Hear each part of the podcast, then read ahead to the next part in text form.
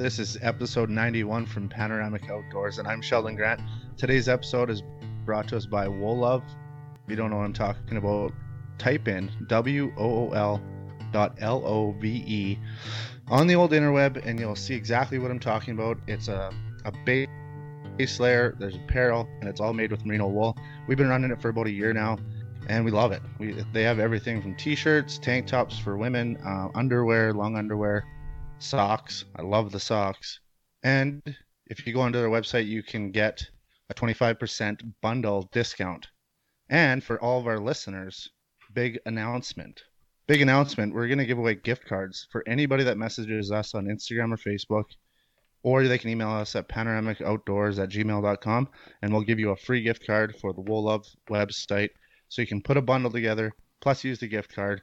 Do you just tell me what other podcast chase is giving you a podcast listen to for free and basically giving you free money? Wait, wait, wait, wait. Let me get this straight. All we have to do is all they have to do is message us or email us. Yes, message us, email us, and yeah, let's do. Uh, they can tell us where they're listening in from. You do that, very easy thing, and you can get some free money from Wool Love. I'm gonna have to get a couple of aliases going here because this is sounds like a wicked deal. All of your kids, your everybody will be yeah. emailing us. He'll grow into it. no, it's a really good deal. Wool Love is, um, you know, we've been working with them for quite a while now, and we love their stuff so much. We start talking with them and we're trying to find out ways, you know, we can give back to more of our listeners. And you know, there's a lot of uh, a lot of listeners out there that are listening to Panoramic that you know, we don't know where you're from. So message us, tell us where you're from, and we appreciate it. In return, if you're asking, hey, how can we help Panoramic out? Give us a five star rating or comment on any podcast platform you listen to, uh, or tell a friend or whatever. Just share it. Help us out, um, and we'll give you some free money. Have you washed your wool love in the last year? yeah, I've washed it, but I was gonna like I had this like little thing in my head that I wanted to say, but now I can say it because I feel way more comfortable. Um, socks. I wear socks obviously all the time. My job, I got to wear work boots, and on the weekends, if I'm hunting and fishing, I'm always wearing socks. Well, I'm a dude that doesn't get laundry done that often, so I tend to wear the pair of socks two or three times maybe in a week. Uh, especially when I'm on the road in hotels, etc. The good thing about the wool love sock is it's merino wool, obviously. It uh, doesn't stink, and like other cotton socks, you know, if you kind of get like sweaty or you get them wet, for some reason they kind of like become cardboard um, these things don't do that. They're always super soft, very easy to, or not easy to wear. All socks are easy to wear, but they're just super comfy to wear. And yeah, I love the socks. Yeah, it is some quality stuff. I've been wearing their uh, their T-shirt actually. Um, I haven't washed it in about two weeks, and uh, you know the temps haven't exactly been favorable for um, the old uh, sweat production, and uh, absolutely zero smell to it. So um, I, I feel very stealthy almost in this thing, knowing that I'm sneaking around without a stink. Well, in those new shirts, they look pretty deadly. And uh, if I know people can't see Chase right now, but he looks like he came right fresh off the set of Super Troopers. He's got a, a wicked caterpillar on top of his lip. So put on that nice fresh wool love zip up tee or zip whatever they've got, whatever you're wearing. You probably look like some some cop there, undercover agent. um, but yeah, how are you keeping uh, cool over there in the other part of the pr- other side of the province? And over here, it's been super hot. Oh man, it's crazy. I know we got a little shot of rain this morning, and uh, it was it was coming down pretty good for a solid like twenty minutes. And I I went outside after, and I like just stuck my hand in the dirt because it is so dry that it's like as far as you can dig, the dirt's dry. And then I wanted to see how much rain, how deep this rain went, and I stuck my hand in there and it was like an inch before I was digging up dry dirt again. So good that we got a little bit of rain, but still disappointed that you know it's not the amount that we need around here. Um, I know a lot of farmers, cattle and uh, ag farmers are just pretty rattled right now. It's it's going to be a tough year for them unless we get some uh, a significant change in the weather here. Even like even right now as it sits, I know the lots of the cattle are in rough shape. So, um, not the cattle themselves in rough shape, just like their feed options and their their hay fields and stuff are pretty limited supply right now. But other than that, man, I've just been hitting the splash pad with the kids pretty much. Um, and uh, the in-laws have a pool, so I frequent that a lot, and that's about it. What about you? How you been staying cool? well, I've been, uh, yeah, I haven't been hitting the splash pad, um, but yeah, just basically air conditioning wherever I can find it when I'm not out in the field or doing whatever. I'm hitting the air conditioner hard. But some big news actually today. Um, it might cool off some uh, some outfitters, I guess, and some other people that that benefit from from travelers. But they they're saying that Americans can come over with double vax here in uh, August, so that's really good. Probably helps out a lot of people that really rely on the the Americans coming up hunting this fall.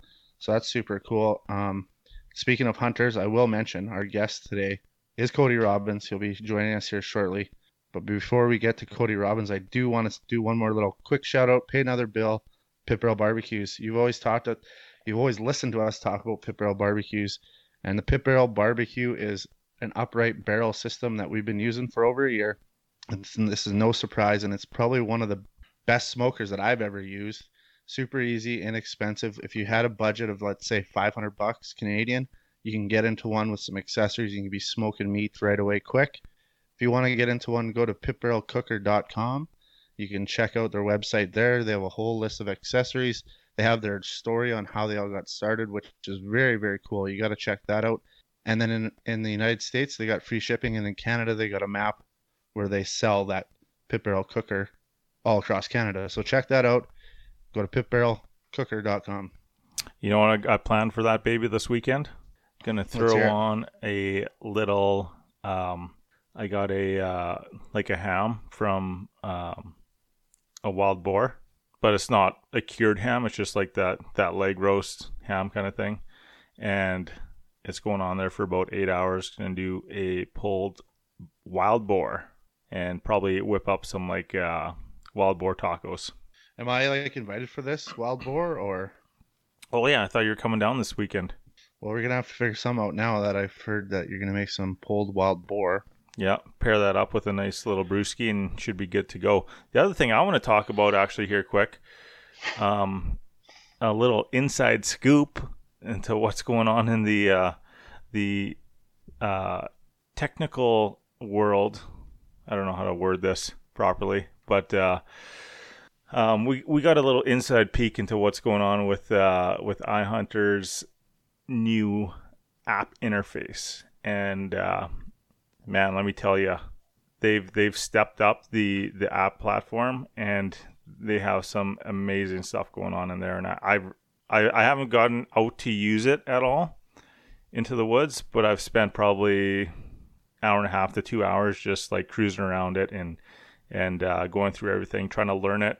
So when I get out to the woods, you know, everything's running flawlessly, and uh, it is pretty sweet, man. Pretty sweet. I'm I'm excited that uh, we've been invited to, uh, to help um, beta test this app or the new interface, and uh, I'm pumped for um, everyone else that's going to get to enjoy this in the near near future. In the near future, I can't talk today. Um, but if you guys are interested and you don't have iHunter yet, you got to check them out. They have uh, their app, so whatever wherever you get your apps on your phone, you're going to want to carry that in your pocket. Hunting, fishing, uh, anywhere adventuring. It's a great tool to have. Um, so wherever you get your app, check out iHunter, download that app, and uh, they also have their online platforms. And if you go to web.ihunterapp.com and you want to get yourself 30% off a public land subscription, type in the promo code panoramic 30 and then uh, they also have all the landowner maps for the province available as well so um, very useful tool for anybody that that wants to get out there and find some new territory. Yeah, I've been um, with my day job. I had to do a bunch of assessing in different parts of the province on the west side of the province this last couple weeks, and I've actually been using iHunter quite a bit on my phone app. Um, and kind of referencing it with um, paper maps, some old paper maps that I have, and just for my work kind of thing. And man, that makes a world of a difference just because it's updated and you can like bring up different like different maps altogether, right? Like not only landowners, but like was it topographical maps? Is that what they call them? Yeah. Topo, topo, whatever. Yeah. But yeah, stuff like that, man. In our in my journeys, so I'm just gonna give you a, maybe like a handful of animals I've seen in the last few days. I've seen probably three or four different mule deer. One decent mule deer buck. Um, I also got a picture of one mule deer buck. I've probably seen over, I don't know, let's just say two dozen whitetail, and which kind of surprises me because when I am doing these assessments on these jobs, it's during the day, so like it's not like whitetail are out roaming around, especially when it's super hot. But I have noticed a, a few things about whitetail, and these are going to be like my own uh, feet on the ground tips to anybody that has to drive around the backcountry roads in the summer days. Is a um. When you see a doe, slow down, especially when she's crossing the road. There's been two or three times uh, a young fawn's been following her, maybe two or three. And I, the first time I seen this doe cross road and I was coming up to her, I didn't really think about because I didn't see another deer in the ditch. But with the longer grass and slough grass or whatever else, this little fawn popped out and I just about hit it. So instantly felt super bad that like the next couple does that I seen throughout the next few days, I slowed right down and yeah, sure enough, there's there's little deer be, behind them. But the other thing that I've noticed, a lot of bucks though, and um, which is a good sign for this year coming up. I mean, a lot of I haven't seen any big ones, but a lot of smaller ones and then little groups of twos and threes. So that's always nice to see when the some good antler growth uh, on a few of these deers. But the last thing I was going to mention to you, Chase, is the black bears I've been seeing. Like, I don't know, I couldn't even tell you, maybe like 20, 25 black bears in the last three or four days. And I was I was kind of reminded of a podcast we did with Corey Grant about bear hunting about a year and a half ago. But one thing that he told us because I was asking him like, how do you how do you tell when there's a like how do you tell when it's an actual big bear? And he went through some of the things like the ears and the snout, and you can kind of tell that way. And he's like, another way is like if a bear can fit into a 45 gallon drum. He's like, but if it's a really big bear, that 45 gallon drum will fit in the bear. Well, I seen a bear this week that looked like a freaking cow. And I honestly got thought it was a cow when I was driving. Like it was probably half a mile away when I was driving across the road, or it was in the ditch going into the field kind of thing, into a pasture. And I'm like, oh, that's just a cow. Probably got out, and I got closer to it, and it was a bear. Man, was it big? But it kind of makes me wonder and want to just ask questions. And I don't know if you can answer any of these or if you have any insight on it. But like, what is the bear population like in Manitoba? Is it known to be a super high one? Do you think it's getting like higher? Is it something that maybe you know people should be talking about so they're not you know hurting moose populations or elk populations, etc.? Yeah, actually, that's a great question. I can't remember who we had on the podcast before, but I think we asked that question, and they they seem to have stated that it's been pretty steady. But I mean, you look at the encounters that you have with bears right now, and and like Manitoba is obviously known for its huge bear populations. Um, outfitters provide just phenomenal bear hunting opportunities in Manitoba for for whoever is interested, and uh, um, like as far as numbers goes, you look at some of the reproduction on those things, like those bears are having like three, four cubs. You know, I don't know what the average is, but you see a lot of triplets and even some quadruple quadruplets, right? So um, I know uh, all the polar bear biologists that I work with. You know, when you see those higher numbers of cubs, it's often an indicator of the health of that particular species and if you're seeing that a lot obviously it's it's the health of the the population right because because that relates to food sources and breeding and and everything that they need right if they're healthy they're going to have more babies so um, one thing that that I do kind of think about too is you know black bears are pretty hard on on uh, on newborn fawns and and uh, calves and stuff like that for for ungulates. So that could be a, a tough thing to to help balance out in that sense. But uh, right now too, I'm I'm kind of thinking like with these drought conditions, there's probably not a lot of great food sources out there for bears like natural food sources that would be like berries and stuff like that. So um, my thinking is that you're also seeing a lot more bears because they're moving around looking for food too. So that could be uh, one of the reasons why you're seeing that many more bears. But their populations are definitely abundant in Manitoba. Yeah, it's like I don't know if it's something that as a conservationist, hunter, whatever, outdoors person in general that should be super worried about. But I just like I don't know. I see I see good populations of moose, say in like southwestern Manitoba. Now you're starting to see a lot more bears in that area, which I've never seen before. So it's just like the obviously I don't know. Maybe they're following the moose around. Maybe, maybe they're doing this, maybe do, they're doing that. But it'd be really neat to get somebody on to, to talk about those numbers and see if there is some like um, proactive approach instead of reactive, which seems to be the way we do things in Manitoba. Is a lot of reactive work instead of proactive. But like, I, I can't remember if that was Corey or someone saying like, but maybe like to get a hold of some of these numbers is to like have an have another bear tag or or you know add an, an additional bear tag to a whitetail tag maybe in certain areas. I don't know. Maybe that's something that might come down the pipe and but this is just obviously my uneducated personal opinion.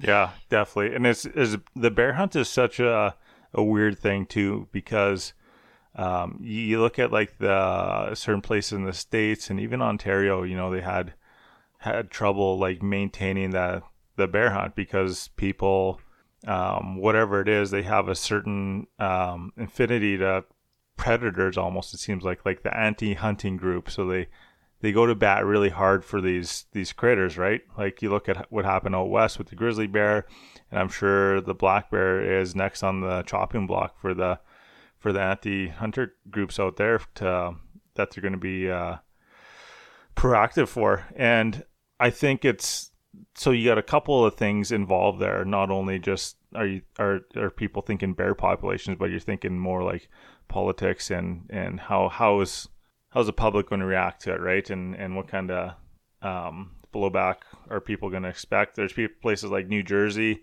in New York where the I think New York, but for sure New Jersey, the bear ban the bear hunt was actually like banned for bear hunting was banned for a long time, and uh, they're getting those hunts back, but it's it's uh, not an easy road. And you can imagine if there's there's zero uh, bear control, how how many more bears are there'll be out there, you know, feasting on calves and fawns.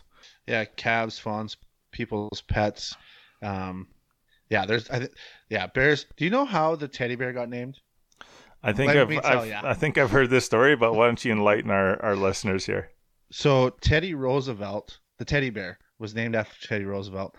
And he was hunting in like the northeastern part of the US, somewhere like maybe Michigan or maybe farther east. I can't remember exactly where it was, but he goes to this like fishing or not fishing, this hunting camp, this guided outfitting business, and they hunted hard for a few days looking for bears and they couldn't find them. Then they had the one guide that was with Teddy and he he was like determined to get to get Teddy a, a bear. And um, so anyways, one afternoon, I guess Teddy got tired and had to go back to the camp to have a nap. He probably had too many rums the night before, but whatever. And the guide was like so determined. He's like, I'm gonna go find a bear. He goes and finds this bear, this black bear, and it's like sick looking. It's I don't think it has mange, but it's not healthy and its fur is not nice. And um, the guide ends up like catching it and ties it to a tree. So he runs back to the camp and he's like, Teddy wakes up. Teddy's like, Teddy man, there's a bear over here let's go. You got your bear. Let's go and shoot it. You know, blah blah. blah.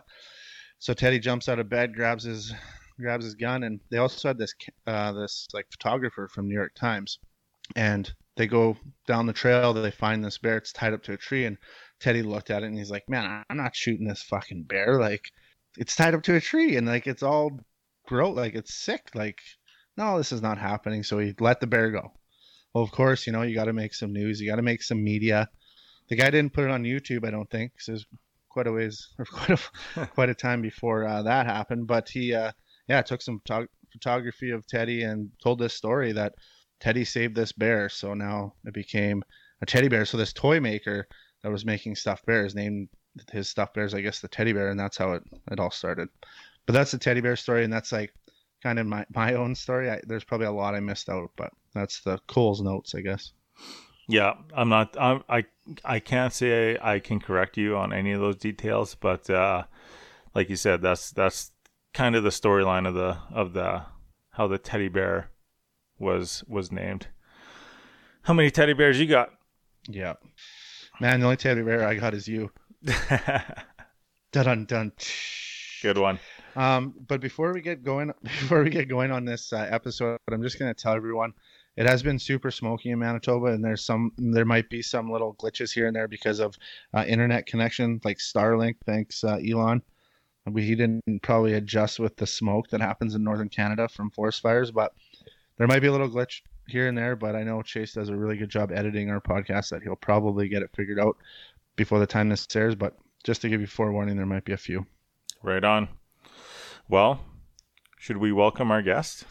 There's nothing else to talk about. We should welcome our guest and stay tuned for that.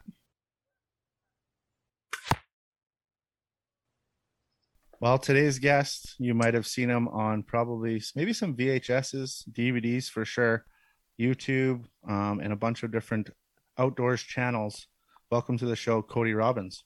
Thanks for having me, guys. I'm excited to do this. I love telling hunting stories, and I, I love getting to meet people in the same walk of life that I am, or enjoy the same things that I do. So I'm excited to meet you guys, visit with you guys, and tell some stories. Yeah, I think it's going to be great. And how we usually start the the podcast episode with our guests is we have five burning questions, and they're basically questions that there's no right or wrong answers. You can answer them any way you want, short form, long form.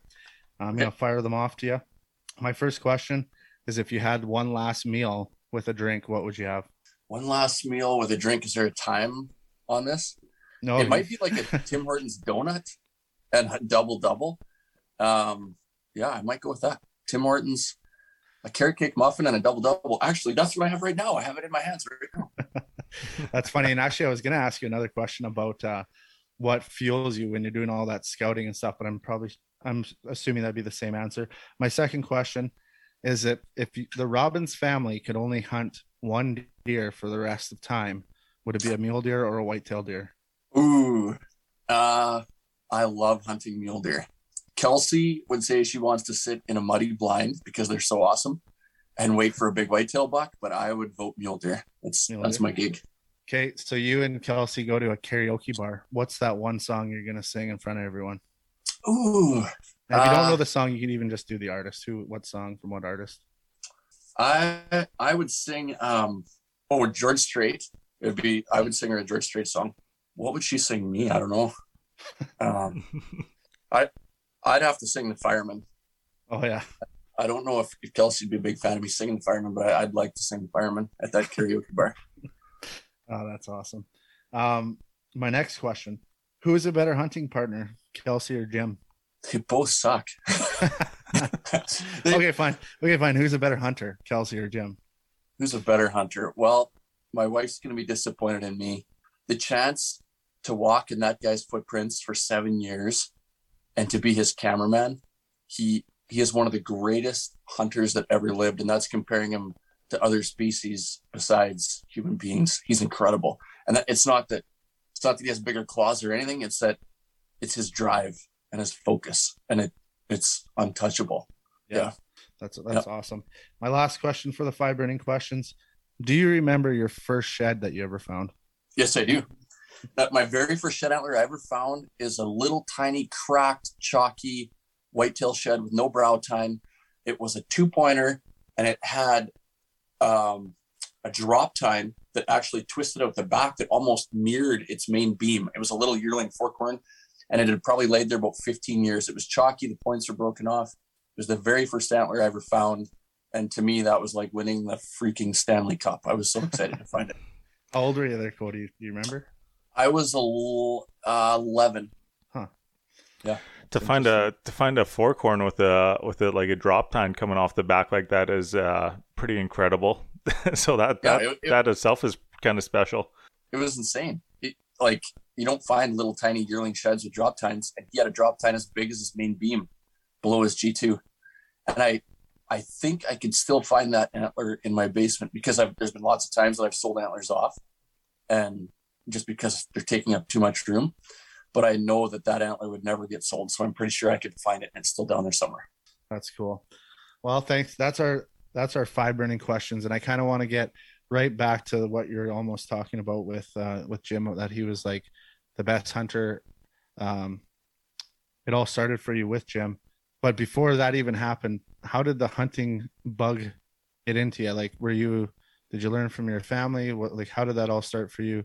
Um, right up to when you started out with uh, working for Jim. No one in my family hunted. I grew up on a in a, a ranching family. We had cattle, horses. Uh, my brother had bantam hens, chickens, and foxes and skunks killed them all the time on them.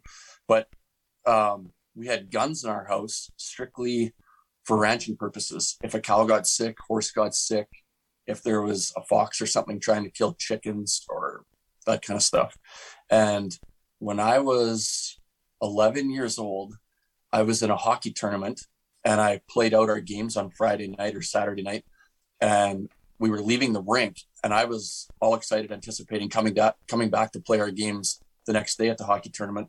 And when I was saying goodbye to my friends, saying, see you tomorrow, my dad actually stopped me and he said, actually, you're not coming to the tournament tomorrow. I enrolled you in a firearm safety course. And I threw a dirty fit. I I didn't want to go to any firearm safety course. I wanted to go back and play hockey that next day. And I went to a firearm safety course with my best friend Shane Hunter, the guy that I grew up with. He was my like before anyone else since the time I was five years old. And him and I went to that firearm safety class where you learn about different species of big game, where you learn firearm safety. And it sparked me. There, there was something that grabbed me about wildlife, about hunting, about conservation. And I asked my friend Shane and his family to take me hunting. And they took me hunting, and a couple other families at different times took me hunting and it ignited something in me that I'm so grateful that it did because it completely changed my life. I don't know where I would be at. There's no way I could be living a better life doing something else right now than if I didn't go to that firearm safety course. It's it's a very pivotal pivotal moment in my life and I'm and I'm grateful. Um, yeah, so I started hunting when I was 12 years old and 6 months before that I never thought I would. I wasn't I didn't like hunters. I didn't like what hunters did. I I was I would have the same thoughts about hunters and hunting as someone in downtown New York that had never been hunting. My best friend Shane was a hunter. They had big whitetail bucks all over the walls in their in their basement. They had coyote pelts hanging from nails. They were they were proud of what they did. They were proud of the wildlife they harvested. And I was I was disgusted with that kind of stuff. to me, I just thought that was killing animals. And as you guys know, you get out there and you go hunting and you you take in all the things that come with the word hunting and acting it out. And it's not just going and killing an animal but it's the farthest thing from it. It it reminds me of cameraman richie and his fiance paulina okay? This little filipino lady awesome girl awesome. She came from the philippines when she was 15 years old. We were just doing a a Live 2 Hunt episode on her a few days ago, and it just it hit home for me when I was doing the voiceovers. This is a girl that came from the Philippines when she was 15. There's no hunting in the Philippines, right? There's there's no big game seasons. There's no there's barely any animals to hunt. That's what she told us. She comes over. She's living in downtown Saskatoon. She's not a hunter. She doesn't know anything about hunting. If you walked up to her and asked her honestly right off the bat, "Hey, do you want to be a hunter? Do you think hunting's cool?" Everybody knows what the answer is going to be, right? She met cameraman Richie. Richie took her out and showed her our world. He took her under his wing. They fell in love. And he took her fishing, fly fishing. He took her bow hunting. He's taken her muzzleloader hunting. He's taking her shed antler hunting. And that girl is passionate about it now. She had the chance, right? Think of how many people that live in downtown New York or Chicago or downtown Saskatoon or Brandon, Manitoba. How many people that will bash hunting and say that it's a bad thing, but they've never had the chance. They've never been exposed to it. They don't have anyone in their life to tell them differently or to prove them differently, right? And it's to me, it's a shame. It's it like I'm literally living the best life I could ever possibly live because of hunting and because of the outdoors. And it's because people gave me the opportunity, just like they gave Paulina the opportunity. And it's it motivates me to take other people hunting, to find someone out there that doesn't have a mom or dad to take them hunting and and you know, that maybe has some type of interest and give them the chance to let that interest grow. That's that's exciting for me. And that's one thing that I really enjoy in hunting right now is finding somebody like that and giving getting the chance to show them how freaking awesome it is. The things that yeah. we do. Yeah, for sure. And like we've I've told this story quite a few times on the podcast in different episodes. But like Chase and I and Tristan was one of our biggest goals when we started our program and, and doing the media and getting into the into the podcast world and stuff is just trying to find avenues where people can connect in whatever way shape or form they would like to connect and then kind of run with it from there get the ball rolling. And the reason why is like just a prime example is like i had a good buddy um, their brothers are both hockey players played professional hockey they never got to go out ice fishing. Um, once their careers kind of came to an end they started farming doing these other things. Well now they want to go ice fishing but they don't have an auger and they don't have all this stuff. And getting them out for that first time and they just like loved it. And then now they have like the auger and the shack and they got everything. They go out by themselves they take their kids and it just like it just grew from there right? Just from one little interest to going ice fishing. So like that's really cool. It really hits home i think on on on my behalf anyways um that you got to have that opportunity to go with another family and other families to get you out.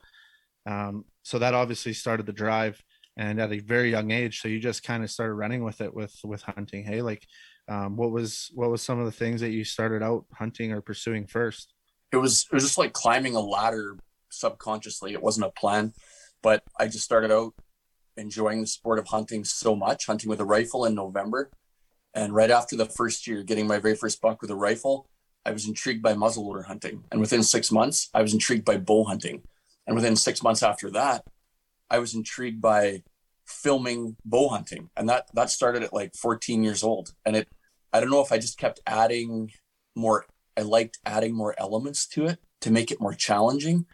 I i, I honestly think maybe what it really was i loved hunting but ultimately i loved sharing my adventures and my stories with people. And the video camera was a chance to capture something exciting. I, I loved coming home. I was just addicted to coming home and like crashing in the door and telling everybody about this white-tailed doe that walked by me at 20 yards and how my heart pounded and how it was so freaking exciting. And you know, some people would care, some people didn't care. My dad might keep watching TV and not even pay attention to me jumping around talking about this deer. But a video camera was a way to capture that moment that happened, to bring it home and to get people's attention and get them to listen to my story, you know, maybe more intently than me just yattering through my teeth. So it, it, I really fell in love with a camera at an early age. I think I was 14 when I had, uh, I took my mom's Palmcorder out of her closet and she hadn't used it for years. And it was an old Hi8, I think. And the battery had wore down. So you could charge the battery and it only last like eight minutes. So you had to be pretty selective. You had to wait till the deer was pretty darn close before you started documenting your story. But that's, that's what I really truly got passionate about at an early age was filming my adventures on a camera and sharing it with people. So you you got that camera now on your shoulder or wherever, and you're growing up a little bit more. When was it when you're like, man, I should invest in something and and actually start pushing to to do better video or more video and showing people more of what I'm doing? Like when did that start? Like I understand you got the camera in hand now. When did like that passion like actually hit to to to document what you're doing? I played around with just a a Palmcorder from out of my mother's closet until I was about 17. And then I wanted to get serious. My I focused or my focus turned to buying a full page ad. This was my goal.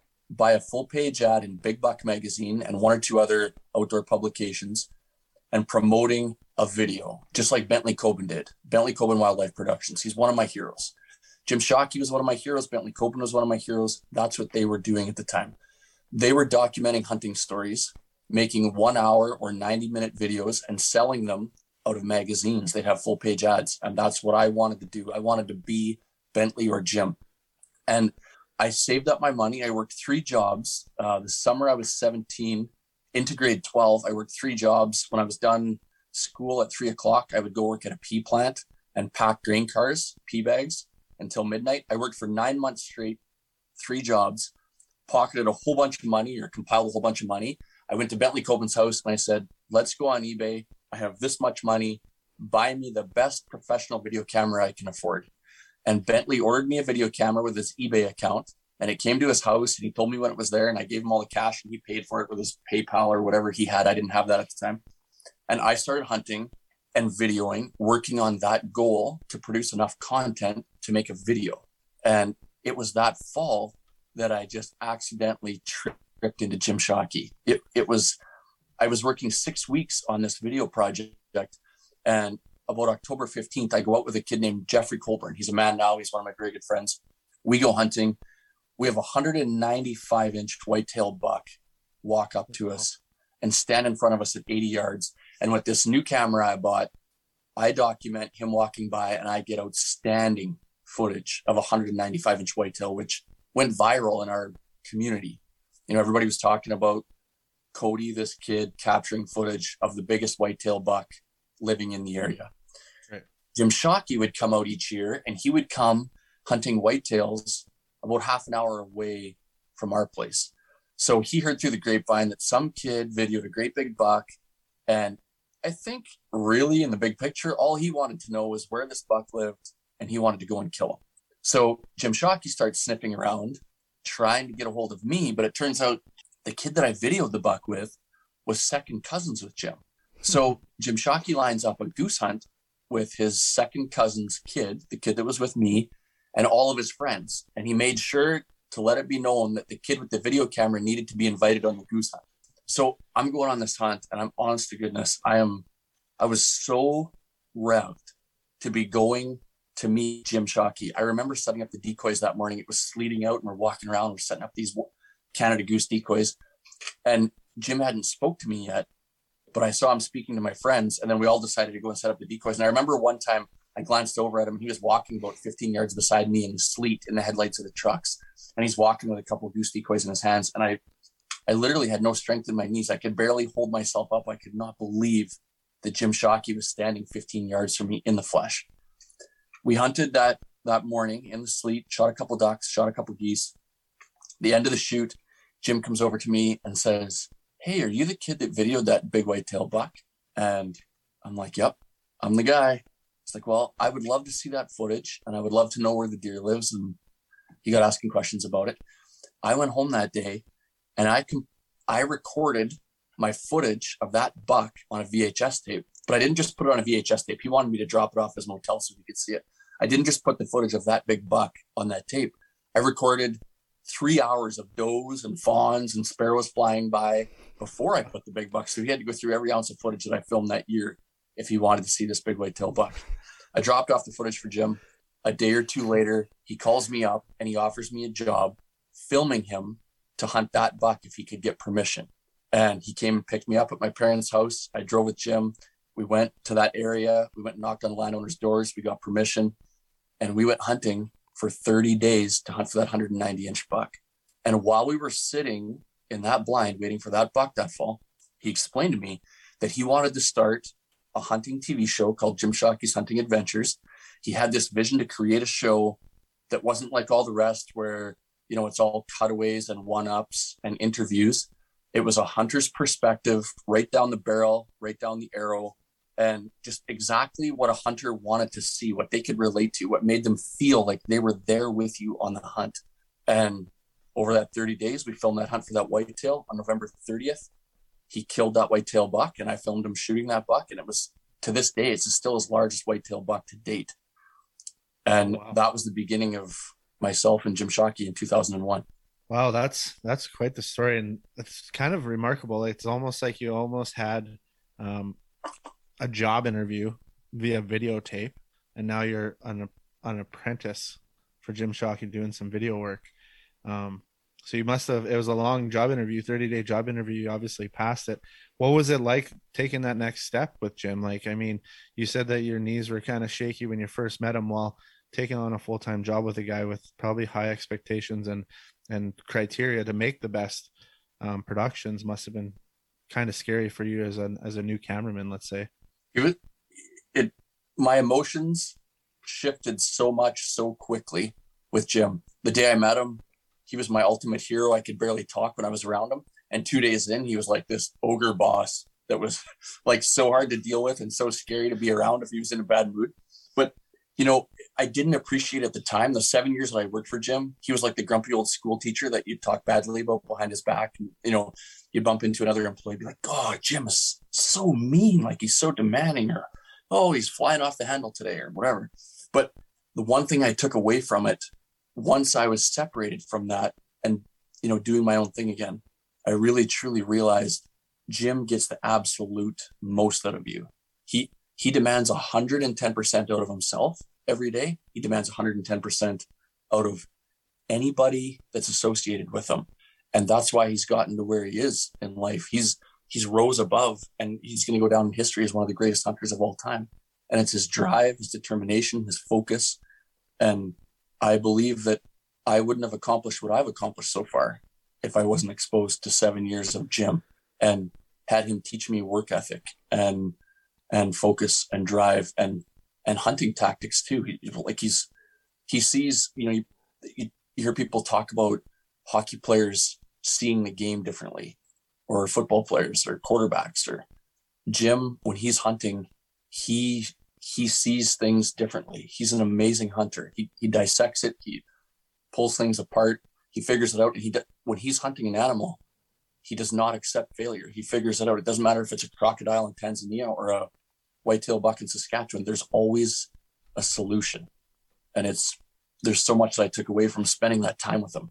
Yeah, and like yeah, I don't want to like gloss over it too much, but you you did spend quite a few. Would you say seven years with Jim there?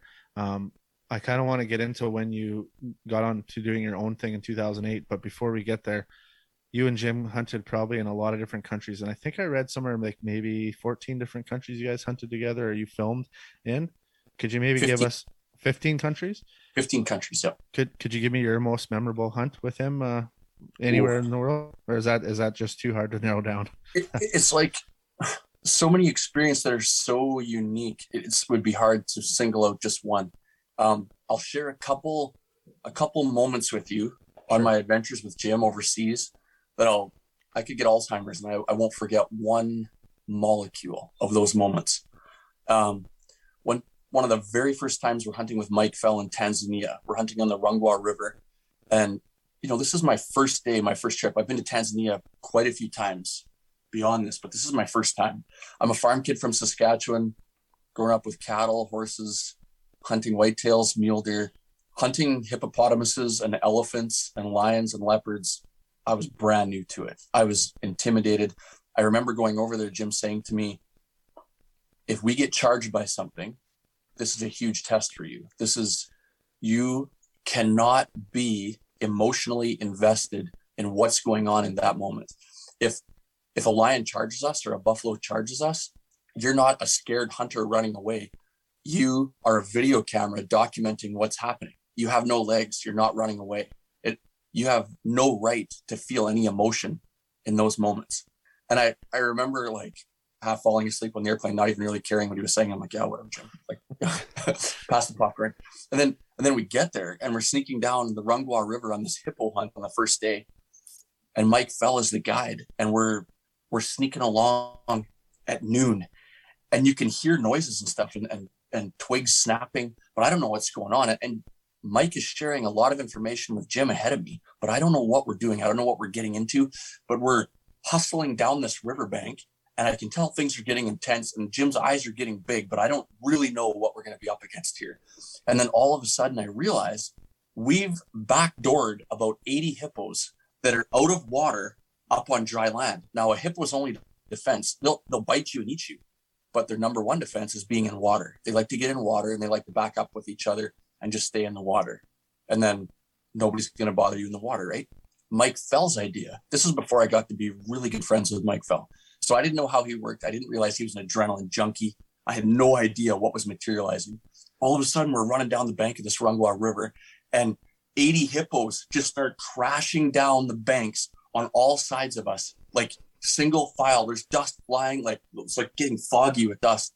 And there's hippos going by us within seven or eight yards on either side of us. And these are like thousands of pound hippos. And in Africa, what kills the most people other than mosquitoes? Hippopotamuses. Like they're, they're, killers. And we got hippos filing past us one after the other. And I'm behind them. And all of a sudden I got hippos going by right behind me and, and Mike and Jim with the guns they're focused on hippos going by in front of us. And I, I just will absolutely never forget my first time hunting hippos. We we came down the bank right after they all went crashing down into the water past us. And we went to get a shot at a bull, and actually a cow came running out of the water and charged us. And it's kind of funny because I remember now I want to take you guys back to the airplane ride when Jim is saying, You can't be emotionally involved. You have to be tough. You have to plant your feet you know, this isn't about you. It's about us. And we're big, tough guys and we're not going to run. All you see in this video footage when this hippo is coming at us is Jim's Nike spinning out as he's running back to Saskatchewan. and, I, and I can't say that I planted my feet like he wanted me to be because the camera's kind of wiggling. I was like shuffling. I, I still videoed pretty good, but it could have been better. But that hippo runs right up to our PH, Mike Fell, and he shoots him like three feet from his barrel and drops that hippo. And just being a small town kid from Saskatchewan, Canada, that's something that I'll I'll never shake. It's a memory that I'll keep with me forever. And I had lots of crazy memories with Jim, but that's that's one that I'll I'll never let go of. That that's pretty wild, man. Um, what uh, I I mean, you, you kind of uh, put all this into into perspective, but I think one, one thing that kind of I think about when you're talking about hippos is a lot of people don't realize how big these animals actually are, and I've never seen one in person, but I've I've had relatable incidents um, in the wild where you just get floored with how big an animal is. Like every time I see a, uh, I'll walk up to a moose, you know that that we harvested. It's just it's it's surreal seeing that that big animal. Or like we've spent a lot of time around in polar bear country, seeing big ass bears. You know, we're used to black bears down south here. Polar bears are just it's like a, a mutant, right? It's it's it's just amazing to see such a, a sizable animal. What was it like seeing that seeing that um, freaking hippo, and like that close must have been something else. It's it's crazy. You know, when you walk up, the classic shot with a hippopotamus is pulling their top jaw up so that you can see their teeth, and you realize how big they are when you literally have to give it everything you got to pick their top jaw up just to open their mouth and hold it up and then and then you know jim wants to take 200 photos you know how people like to take a long time and take 200 pics when they shoot a big buck and they want to get the right angle and everything well when you're holding a hippo up and you're trying to get the right angle and you're holding all the weight of his top jaw you know you realize and you gain a huge respect for the size of those animals i i probably would have known accurately at the time what a hippo weighs but i would bet just thinking back i would bet 2500 to 3000 pounds like they're they're big really big and really dense. Insane. Um, so now that I've got that kind of looked after, you started in 2008. You and Jim decided to shake hands. You went and did your own thing. How did that all start for you? I mean, obviously there's a process there, but there's got to be a side of you where you're like, "Dang, I'm gonna do this on my own." Like, was it a, a scary time? Was it a hard decision? Kind of maybe, if you don't mind, run through some of those uh, those ideas and thoughts uh, starting Live 2 Hunt. Okay, so um, my last year was with Jim. I worked with Jim up until March of 2008, and I I quit working for him, and it it, it was a really dark, scary time in my life. Jim Jim had all the momentum in the world. He had what was climbing up the ranks as being the best hunting show in North America. And what, what I think, I think it's fair to say he could have the best hunting series of all time. I, I, don't know how it will ever be touched. I know there'll be a lot of people that might be offended by that, but I think it's pretty fair to say that, whether you agree with it or not.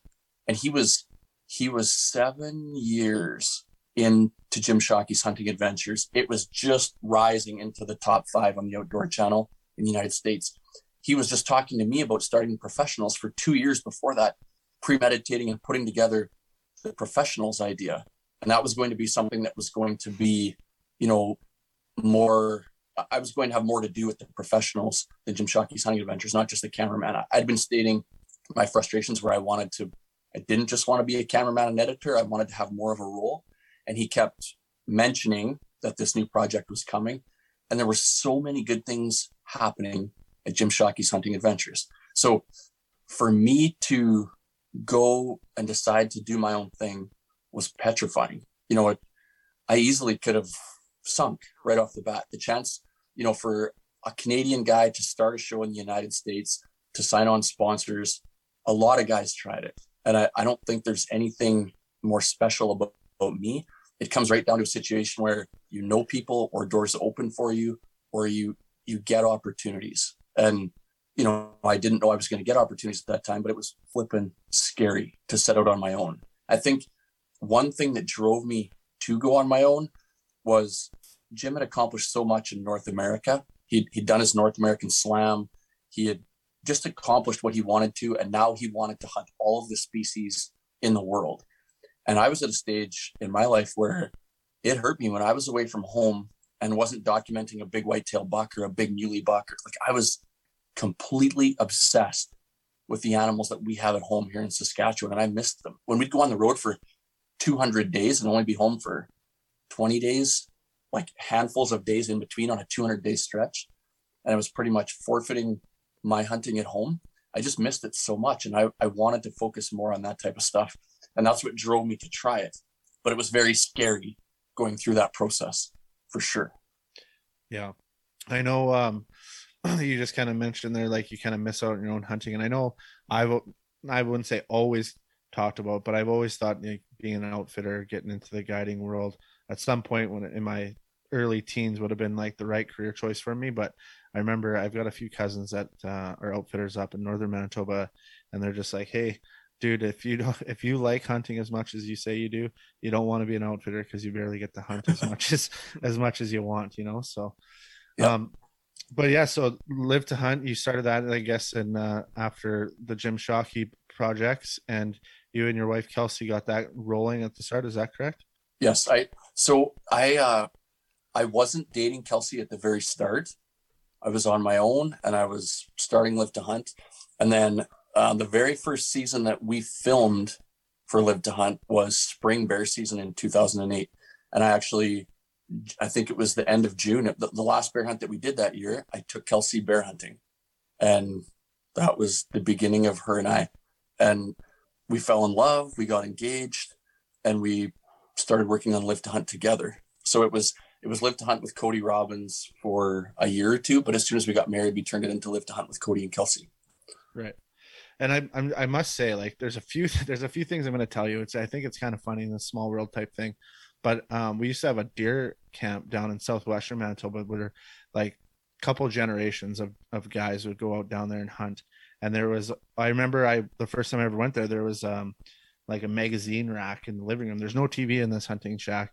Magazine rack, and the first magazine on top was like a big buck magazine with Kelsey, Kelsey Claypool on the on the cover, I believe and then, um, yeah, and then a short while later, I'm like, I don't know, I can't remember if it was on Live 2 Hunt or whatever, and seeing you guys together. I'm like, hey, that's that girl from that magazine at the old Deer Shack, you know. But, yep. uh, but yeah, that's super cool, and that's another thing that I would like to add too is like I've been kind of uh, following along with you guys for the last forever, and it's just like the cool thing that I like about your guys' program. Um, not to pump your tires up I- anymore, but like you guys have a lot of like family in it, you know, like it's it's more than just Cody and Kelsey, like it's they're so com there's such a good combination of of hunting and family and like I don't know. It's just really good to see, and I really enjoy that part of your program.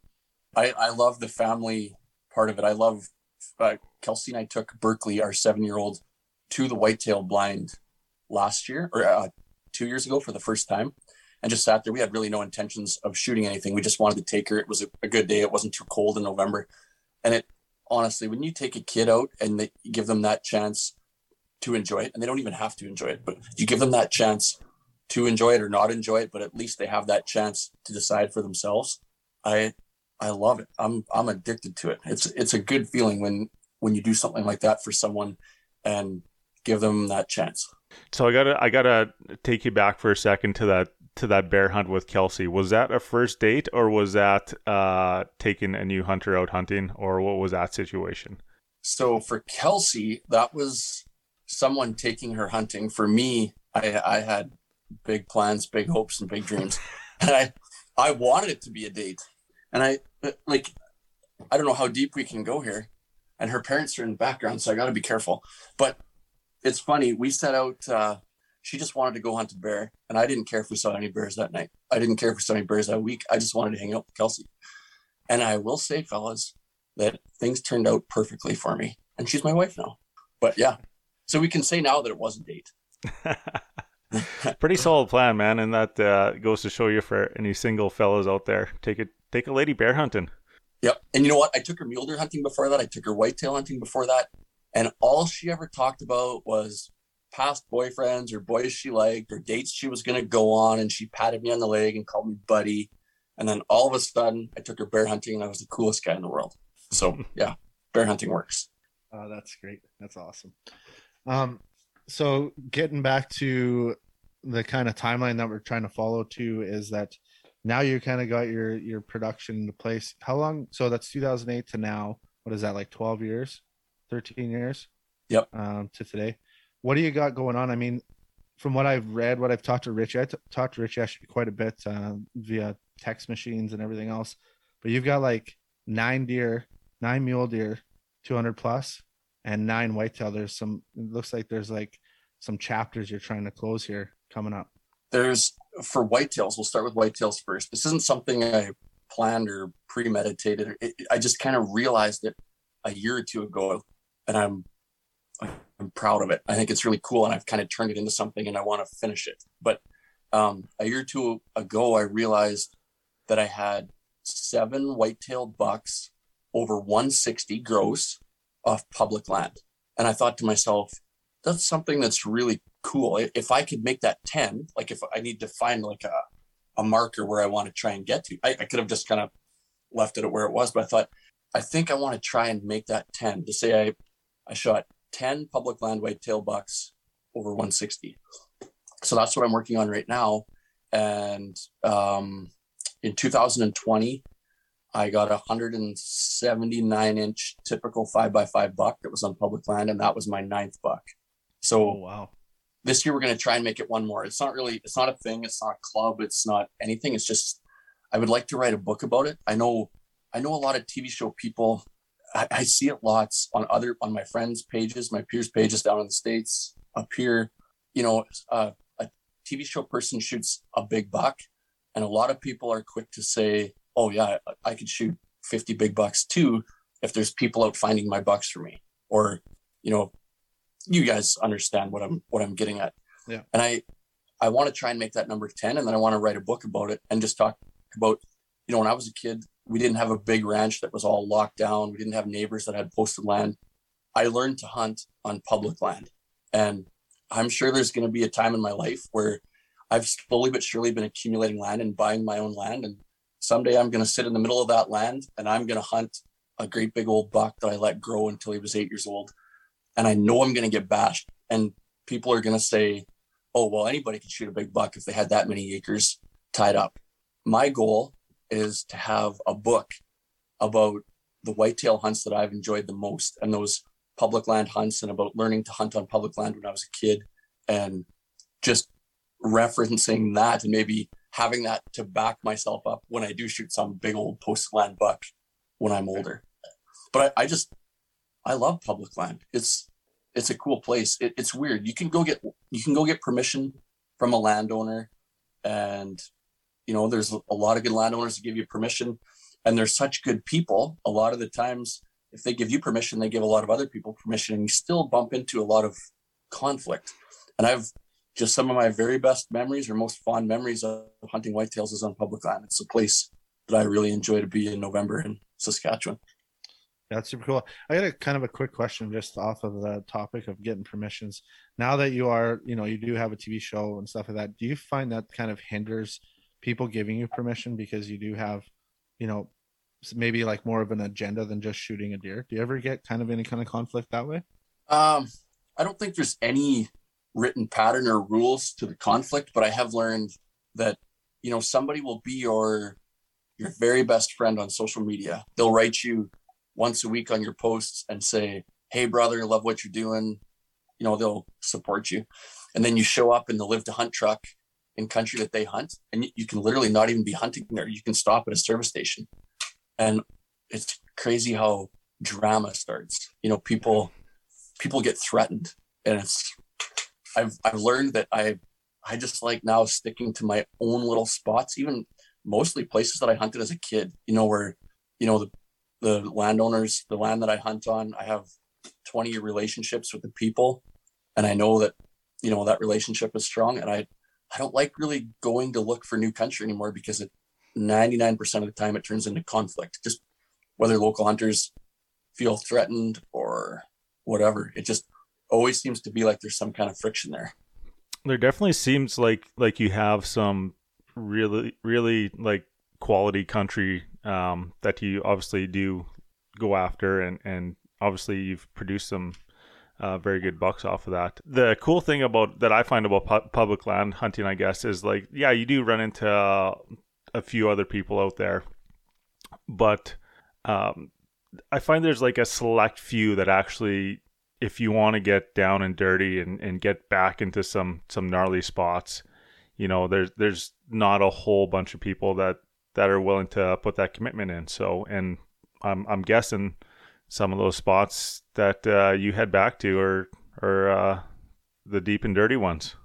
And that's that's the thing. The public land offers you all the opportunity you want. It just depends how much effort you want to put in. There, you know, I'm they're coming out with that new or there, there's been a lot of talk of a new law coming out for permission in Saskatchewan, and it it kind of scares me. It, I see both sides of it. I'm I love each side of it. I'm I'm on one side and I love it. I'm on the other side and I love it. Whether it, just kind of scares me for say a father son or father daughter, people that work six days a week and they get one afternoon to go hunting, and when they get out there, say they want to go hunt prairie chickens, and they get out there, and they have three hours to hunt. That new land law, it might take them three hours to get permission you know, it might take them three hours to, to find the landowner where they found that one chicken that day. And it might make hunting so stressful and so negative that it might wreck it for them. And I'm not saying I'm against the new land law. I'm, I'm a landowner myself. And I think it also, on the other side of it, it's awesome because it holds people accountable.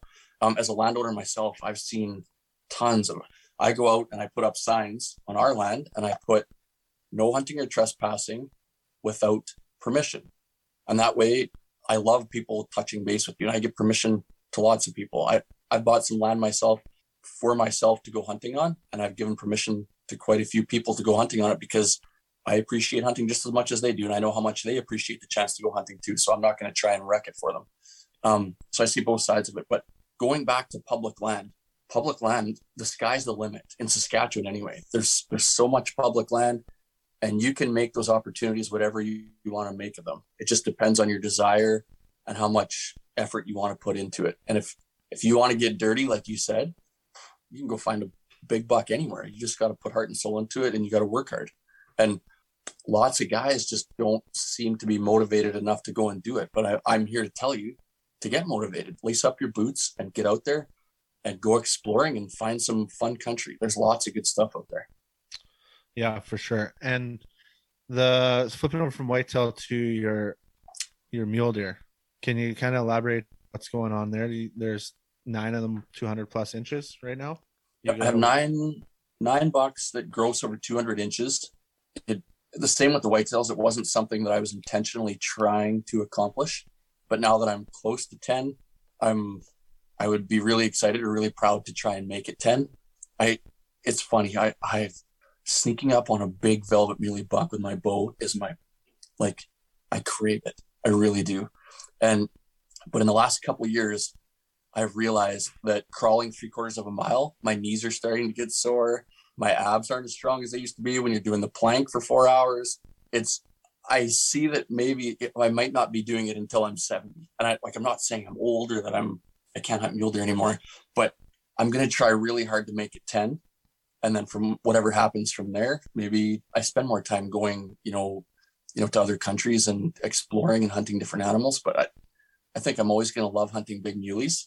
And i like i love going in in my basement and looking at those big giant bucks. I love deer with character love bucks with drop tines. And i love going down in my basement and looking at deer that we've had experiences with and and shot shows with and picking up their sheds and remembering all of those adventures and big moments that we've lived. And like, I don't know about you guys. Have you guys hunted muleys with a bow and arrow? No. Okay, well, it, it's exciting. It's it's exciting to sit in a blind and have a big white tail buck walk within bow range. But you're sitting in a mm-hmm. blind or a tree stand, and if you've done your homework, you're somewhat, you know, invisible to that deer, right? And you're sitting in a chair, you're comfortable. You already have, you know, your shot process figured out, and it's I'm not saying it's easier, but I'm just saying when you're out there with a big muley buck and you're laying in the grass beside him and he's standing up and he's wide open and you have to find the courage to pull your bow back, find your anchor, and stand up and completely expose yourself while he snaps his head and he's looking at you. And then you have to take your time and calm your nerves enough to get that pin where you need it to be and let her fly. It's pretty exciting stuff. Like archery mule deer is to me, it's my Stanley Cup. I, I always wished I was a hockey player. And like, I, I absolutely love hockey. I'm never going to like with a dream. I'm probably going to play rec hockey and want to fight guys until I'm 80 years old. But mule deer are my Stanley Cup. They're, I love them. Yeah. I hope you guys get the chance one day to, to sneak up on a great big muley buck with your bows because it's cool. Yeah, and that, that was actually going to be my next question about uh, mule deer versus whitetails because I know Chase. I don't think has either I think you're just shaking your head there, Chase. But I've never hunted them, and that was going to be my next question. What is it about mule deer? And I think you just answered it. It's more of like a spot and stalk compared to, you know, maybe doing a little bit different type of scouting to get sit planted in that area where that whitetail might come out. But that's basically what you're saying, spot and stalk, and you're you're basically, uh, I don't know, just always sneaking, eh? Like you're always looking for them and sneaking up to them. It uh, I, I Are they hard to pattern or?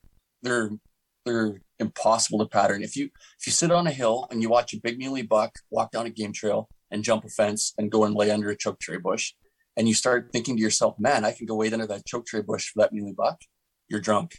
It's not going to happen.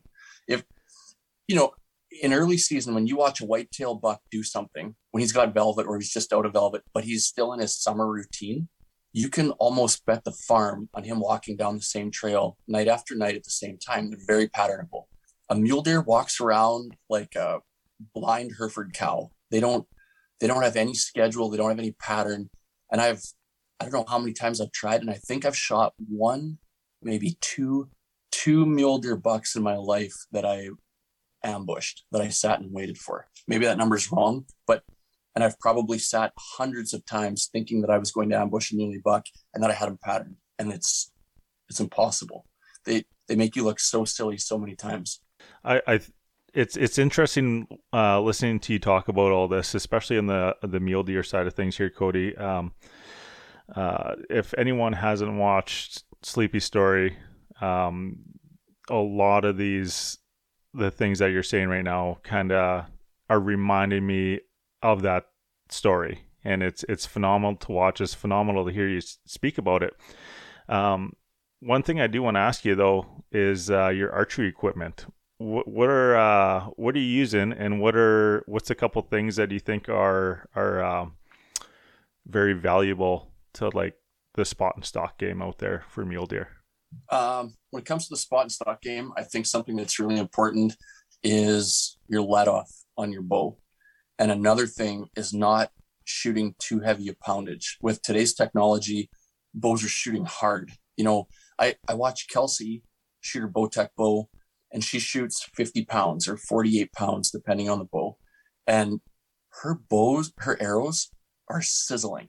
You know, they're they're shooting great. They're getting awesome penetration in the target. They're, you know, you see so many guys out there.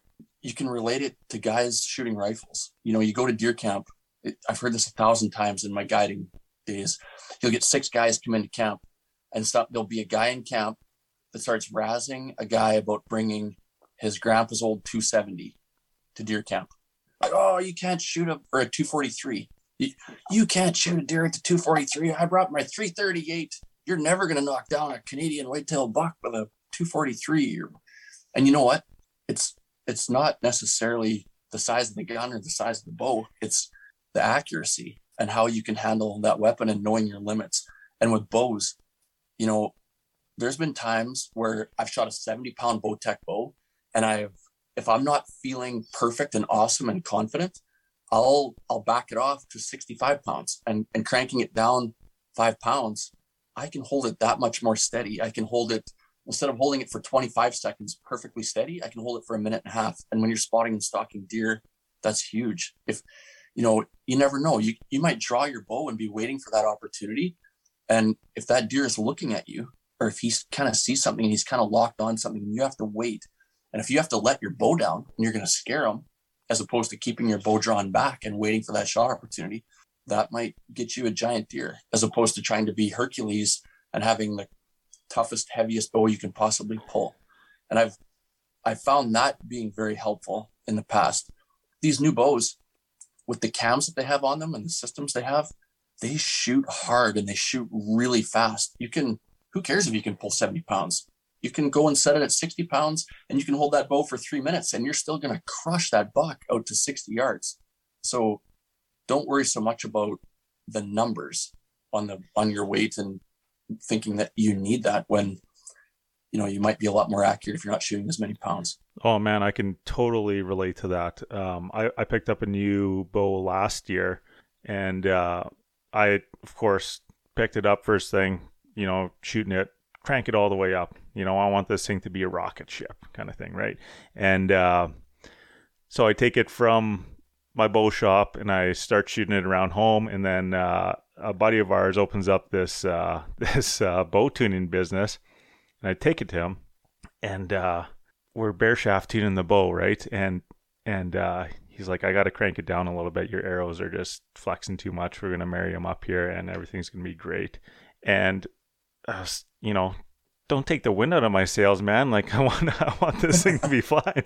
But he's like, no, no, it'll yeah. be all right. He's like, I, I, maybe drop like six or seven pounds out of it. It's still going to be fast, and uh, it's still fast, and it's really accurate. And the thing I noticed the most about it is instead of me having this conscious thought of like, okay, one, two, three, get ready, draw the bow, and you know, it, there's more thought that goes into that when it's cranked all the way up. And it, it went down to it's not even a thought anymore to draw and hold that bow back, you know. Yeah. And that I think that itself is just worth its weight in gold towards accuracy and, like you said, holding that bow that longer amount of time.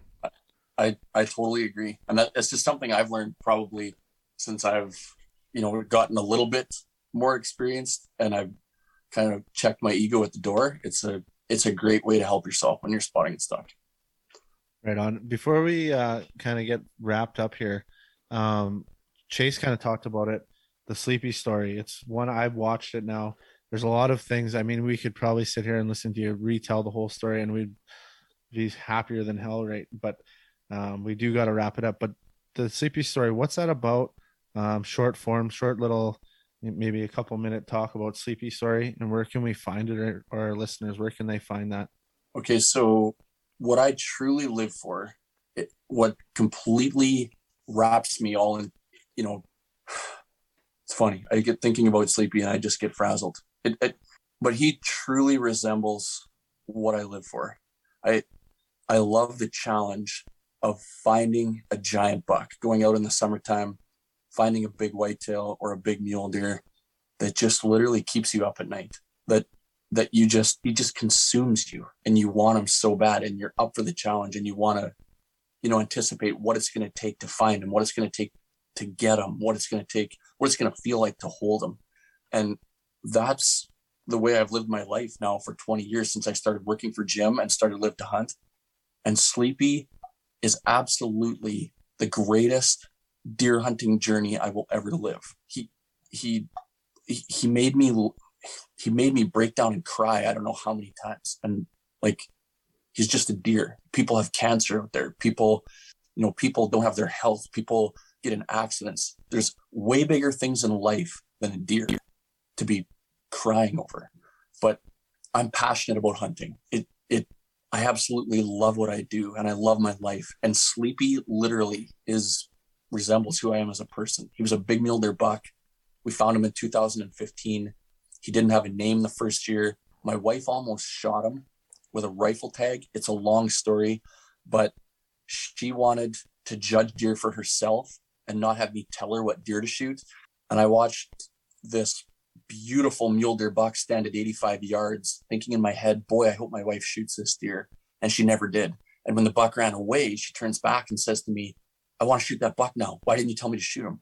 And it's it's a huge chapter in the story, and it would take forever for me to tell you that whole portion. But she never shot that four year old beautiful mule deer buck. And down the road, he turned into the greatest deer in my life. The next year, we named him. We called him Sleepy. We had an encounter with him in a hayfield. He fell sound asleep. He was 90 yards away. His legs were in the air like he was dead and bloated, like he'd been hit by lightning. And I could have ran up to him and shot him laying there snoring on the ground, but he had a little forkhorn wingman. So that's the night we called him Sleepy. Over the next four years, I had the most ex- exciting encounters with that one buck time after time after time. He lived on public land. I never got him. I missed him three years in a row with my bow and arrow. And like I mentioned before, there's so many times this deer literally just dropped me to my knees and made me cry. Like I found his shed antlers year after year after year. I found three antlers off. Uh, I found three single antlers off this one buck over 100 inches. I found his entire collection except for one antler. In 2019, on October 3rd, cameraman Richie and I attempted to get him like we did hundreds of times over five years and we got him. And I remember thinking, you know, there was a 99% chance that that deer would have been killed by another sportsman. He lived on public land. I never thought with the amount of effort and the amount of heartbreak that we went through that it would ever actually come together the way we always hoped. And I thought that if it did ever come together, cameraman Richie was with me on every single stock. Every moment that I lived with that deer, he was there. And I thought if it ever did come together, I would I would lose my mind. I would throw my hat, I would throw my bow, I would yell and scream and like jump into the glass like I won the Stanley Cup. And the moment that I got that buck, I was just silenced. I like I realized the greatest journey I will ever live was over. And it was insane. And it, it's a story or a documentary about hunting a buck that we put together. It's called the Sleepy Story, and it's on Vimeo right now. And it's if if you're a passionate deer hunter, you love big bucks, whitetail bucks, muley bucks. If you're passionate about letting a deer grow and reaching his peak potential and tackling the challenge of trying to get him, it's to me, you got to see it. It's like it's my baby. Everybody thinks their baby's cute, but I've watched it. I don't know how many times I've watched it. I thought I would get sick of watching it when we were editing it, and it just it just tore me up every time I watched it. I'm very proud of it, and I somehow, some way over the next 20 years, I somehow want to find a way to get every single person that's passionate about big deer to watch it. I, I don't know what the answer is. I don't know how that's going to be possible, but I'm going to try over the next 20 years. That's my goal. Yeah, I had the chance to watch it, and I know for you, like, I don't know. This is just my personal opinion, I guess, about the whole Sleepy story. I watched the documentary, and it was like it's everything that we just talked about tonight. Like it was the people involved, family. It was you know hard work, determination, having a an agenda, like certain agendas, and you know failure, and then getting up and doing it again. And that's like exactly what why we wanted to get you on the podcast as well. You know, you're a good storyteller. You still tell an amazing story, and it went from like this big deer that Kelsey had to the big deer at the end. But at the end, I, I, don't know. To me, it just almost seemed like it didn't matter that it was a big deer anymore. It was just, it was just, I don't know. The story was just amazing. So anybody that is listening to this podcast, you got to go and check that out. Um, I thought it was, you know, double thumbs up on my end for sure. Um, live 2 hunt. We appreciate you watching. yeah uh live 2 hunt um also does more than just uh whitetail and mule deer like what other types of um animals you guys pursue on your on your show we we have focused um since we started live 2 hunt we have focused on north american big game elk moose bighorns you know the big stuff is what we're really excited about um something that's new and exciting we just bought and we're starting a black bear outfitting territory. And I just oh, released nice. it on social media today. And it's, I think it's something, something that's been missing in my career. I love the chance to take people hunting. You know, I've guided a whole bunch in my life. I guided before I worked for Jim for whitetails and bears. And I, I guided a whole bunch for Jim in the Yukon, Vancouver Island, Saskatchewan. And since I started Live 2 Hunt, I haven't been doing the guiding. And I'm, I'm just really excited at the chance to take other people hunting that that love what we love. So I think I think that'll be fun too. That's cool. We are actually um we were actually having a few discussions about black bears and stuff earlier today, Chase and I. Just there's a, a lot around. It seems like in Manitoba. Um, but yeah, other than that, um, what what where else can people find you? You got a couple social media channels. Are, is your stuff also found on YouTube there, Cody? Yep, we have a YouTube channel. It's Live 2 Hunt with Cody and Kelsey. Um, we're on Instagram. We try and post as much, you know, at least once a day on Instagram, just sharing what's going on in our lives, whether it's hunting or kids or family or Texas Longhorn cows or whatever. And it's uh it's Live 2 Hunt with Cody and Kelsey, and it's the same on Facebook as well. And our television show airs on Sunday evenings on Outdoor Channel in the United States. And it airs also on Sunday evenings at the same time at 7:30 p.m. Eastern time in Canada on Sportsman's Canada. Nice. Well, this is about the time where we try to wrap things up. Chase, uh, do you have any final thoughts for maybe our little roundtable or ending? Man, it's it's certainly been a pleasure just to honestly uh, sit back for most of this one and take it all in. Cody, you sure, certainly uh, did uh, the Cody Robbins amazing storytelling, and I think the thing that I took away the the the most from from this episode here is the thing that I love the most about this is that you came up as a non-hunter, and now you've you've uh, grown into this this phenomenal um, hunter, and not only are you uh, doing a great job of that, but you also have a, a vested interest in uh, really introducing other non-hunters into the outdoors and um, given your the the strength of your passion in this, you know, it's it's I think it's one of the best things that we can do as hunters is just to have a person like you in that position and just being a leader for outdoors folks, especially in Canada here. It's it's very important. I I think we all have to do our part as role models and also do our part, you know, in introducing other people to our passion and what we love because you know they can enjoy it just as much as we do. So that's that's that's an important thing. Yeah, and just on my end here, before we let you go, Cody, I'd just like to say a few final thoughts. Um, same as Chase, like thanks for coming on. You've been one of those guys. You know, I, I don't know if I want to say this or not, but I'm gonna say it anyways. Is that a lot of people have asked um, me that are non-hunters or you know like you know, I might have said, oh, you know, Cody Robbins is coming on. They're like, oh, who's that guy? Like, I, I don't know anything about hunting. I'm like, and I always say, well, do you know who Wayne Gretzky is? And they're like, yeah. I'm like, well, that's Jim Shockey. And you know who Sidney Crosby is? And they're like, yeah. I'm like, well, that's maybe Cody Robbins in Canada for hunting. so I always, I mean, you're, you're top of my list when it comes to, uh, to, to watching media, hunting media in the outdoors.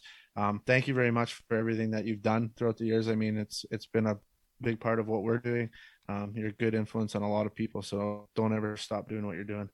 I I appreciate it, and I appreciate you guys very much, and I appreciate what you're doing. I'm excited to be a part of it, and I wish you guys all the luck in the world and keep rocking on and getting cool people on here, and giving us entertainment to listen to when we're on those cruises, on those long scouting days, eh? Yep. Right on, Cody. Well, thanks for stop or thanks for coming on, and maybe we'll get you on sometime soon. I mean, we got lots to talk about. I think in the future, maybe some shed hunting or something else along those lines. So keep in touch and we'll talk to you soon. I'm here, brother. I'll be ready. Right on. And that was episode 91. Cody was amazing. I, I, it was just really good to sit down with a guy that's, you know, his whole life is around hunting, being outdoors, and family. It's super great to get those guests on. Super happy with that episode on our way out the door here on this outro, I just want to give our listeners a few heads up, and I got one question for Chase before we go. Few heads up for our listeners. Don't forget to rate us. Don't forget to comment on your podcast platforms. Don't forget to check out our store. If you want to support us, this is a great way of doing it. We've got some awesome merch in there, some new hats. We've got uh, tank tops, some new T-shirts for the summer, and sweaters, um, buffs, whatever you think. Oh, and we got Blaze Orange hats coming down the pipe. So if you're looking for a new hat or toque for this hunting season coming up, um, yeah, check us out. Speaking of new hunting seasons coming up, Chase, archery season, I would say is like close to a month away. Have you shot that bow of yours yet? That's terrifying. Um, I've, I'm like a complete uh 180 of what I've been doing last year. Last year I was shooting lots, shooting every day. This year I'm very sporadic in my shooting my target practice. Um, I was just talking to Tristan. Oh no, I was talking to you earlier, and I told you I only got two arrows right now, so I gotta make a trip to the local archery shop and uh, grab some arrows, and then uh, yeah, start hammering out some bullseyes. What's local archery shop for you? Is that um, Harvester? Uh, no, uh, Harvester doesn't have any archery gear there. I usually go to Heights to get my stuff. They they always treat me well there, and and uh, yeah. Oh yeah. So that's where I buy all my stuff. Nice. That's a that's a good spot. I've been there a few times. When I get my most of my archery stuff, I go to Joe Brook and Brandon here. but um, yeah, the funny thing was is last year I had about four arrows left, and before our elk hunt, I wanted to get another four. Just you know, for whatever reason, maybe I had four, six left, and I had a couple practice ones out of those. And so, anyways, I went to go and buy some more, and they discontinued the arrow that I was working with before, so I had to buy an actual heavier arrow. Um, so about three weeks ago, I took that arrow out and adjusted everything and got it shooting uh, pretty good at about 30 yards with this new arrow. So now I'm excited to uh, throw some broadheads in there and start actually shooting um, with my actual like shooting arrow, right? Yeah. So, uh, nice. But yeah, I- I'm a few weeks away from that yet. I mean, I'll be doing a lot of field point shooting yet, but I'm excited to finally get the finishing touches. It's always like one of my favorite parts about target practicing or practicing for this upcoming upcoming season is knowing your yardage, knowing you're shooting straight, and um, it's just like riding that bike, getting back on that bike. And I was kind of like you this summer. I should have shot more this summer, but I didn't. Um, so I'm excited to start shooting. Anyways, we uh, thank everyone for listening to episode 91. Chase, you got a few last words. You might as well say your uh, final thoughts. Shoot straight, keep the Leatherman on your hip, and keep your bait fresh, folks. Thanks for listening.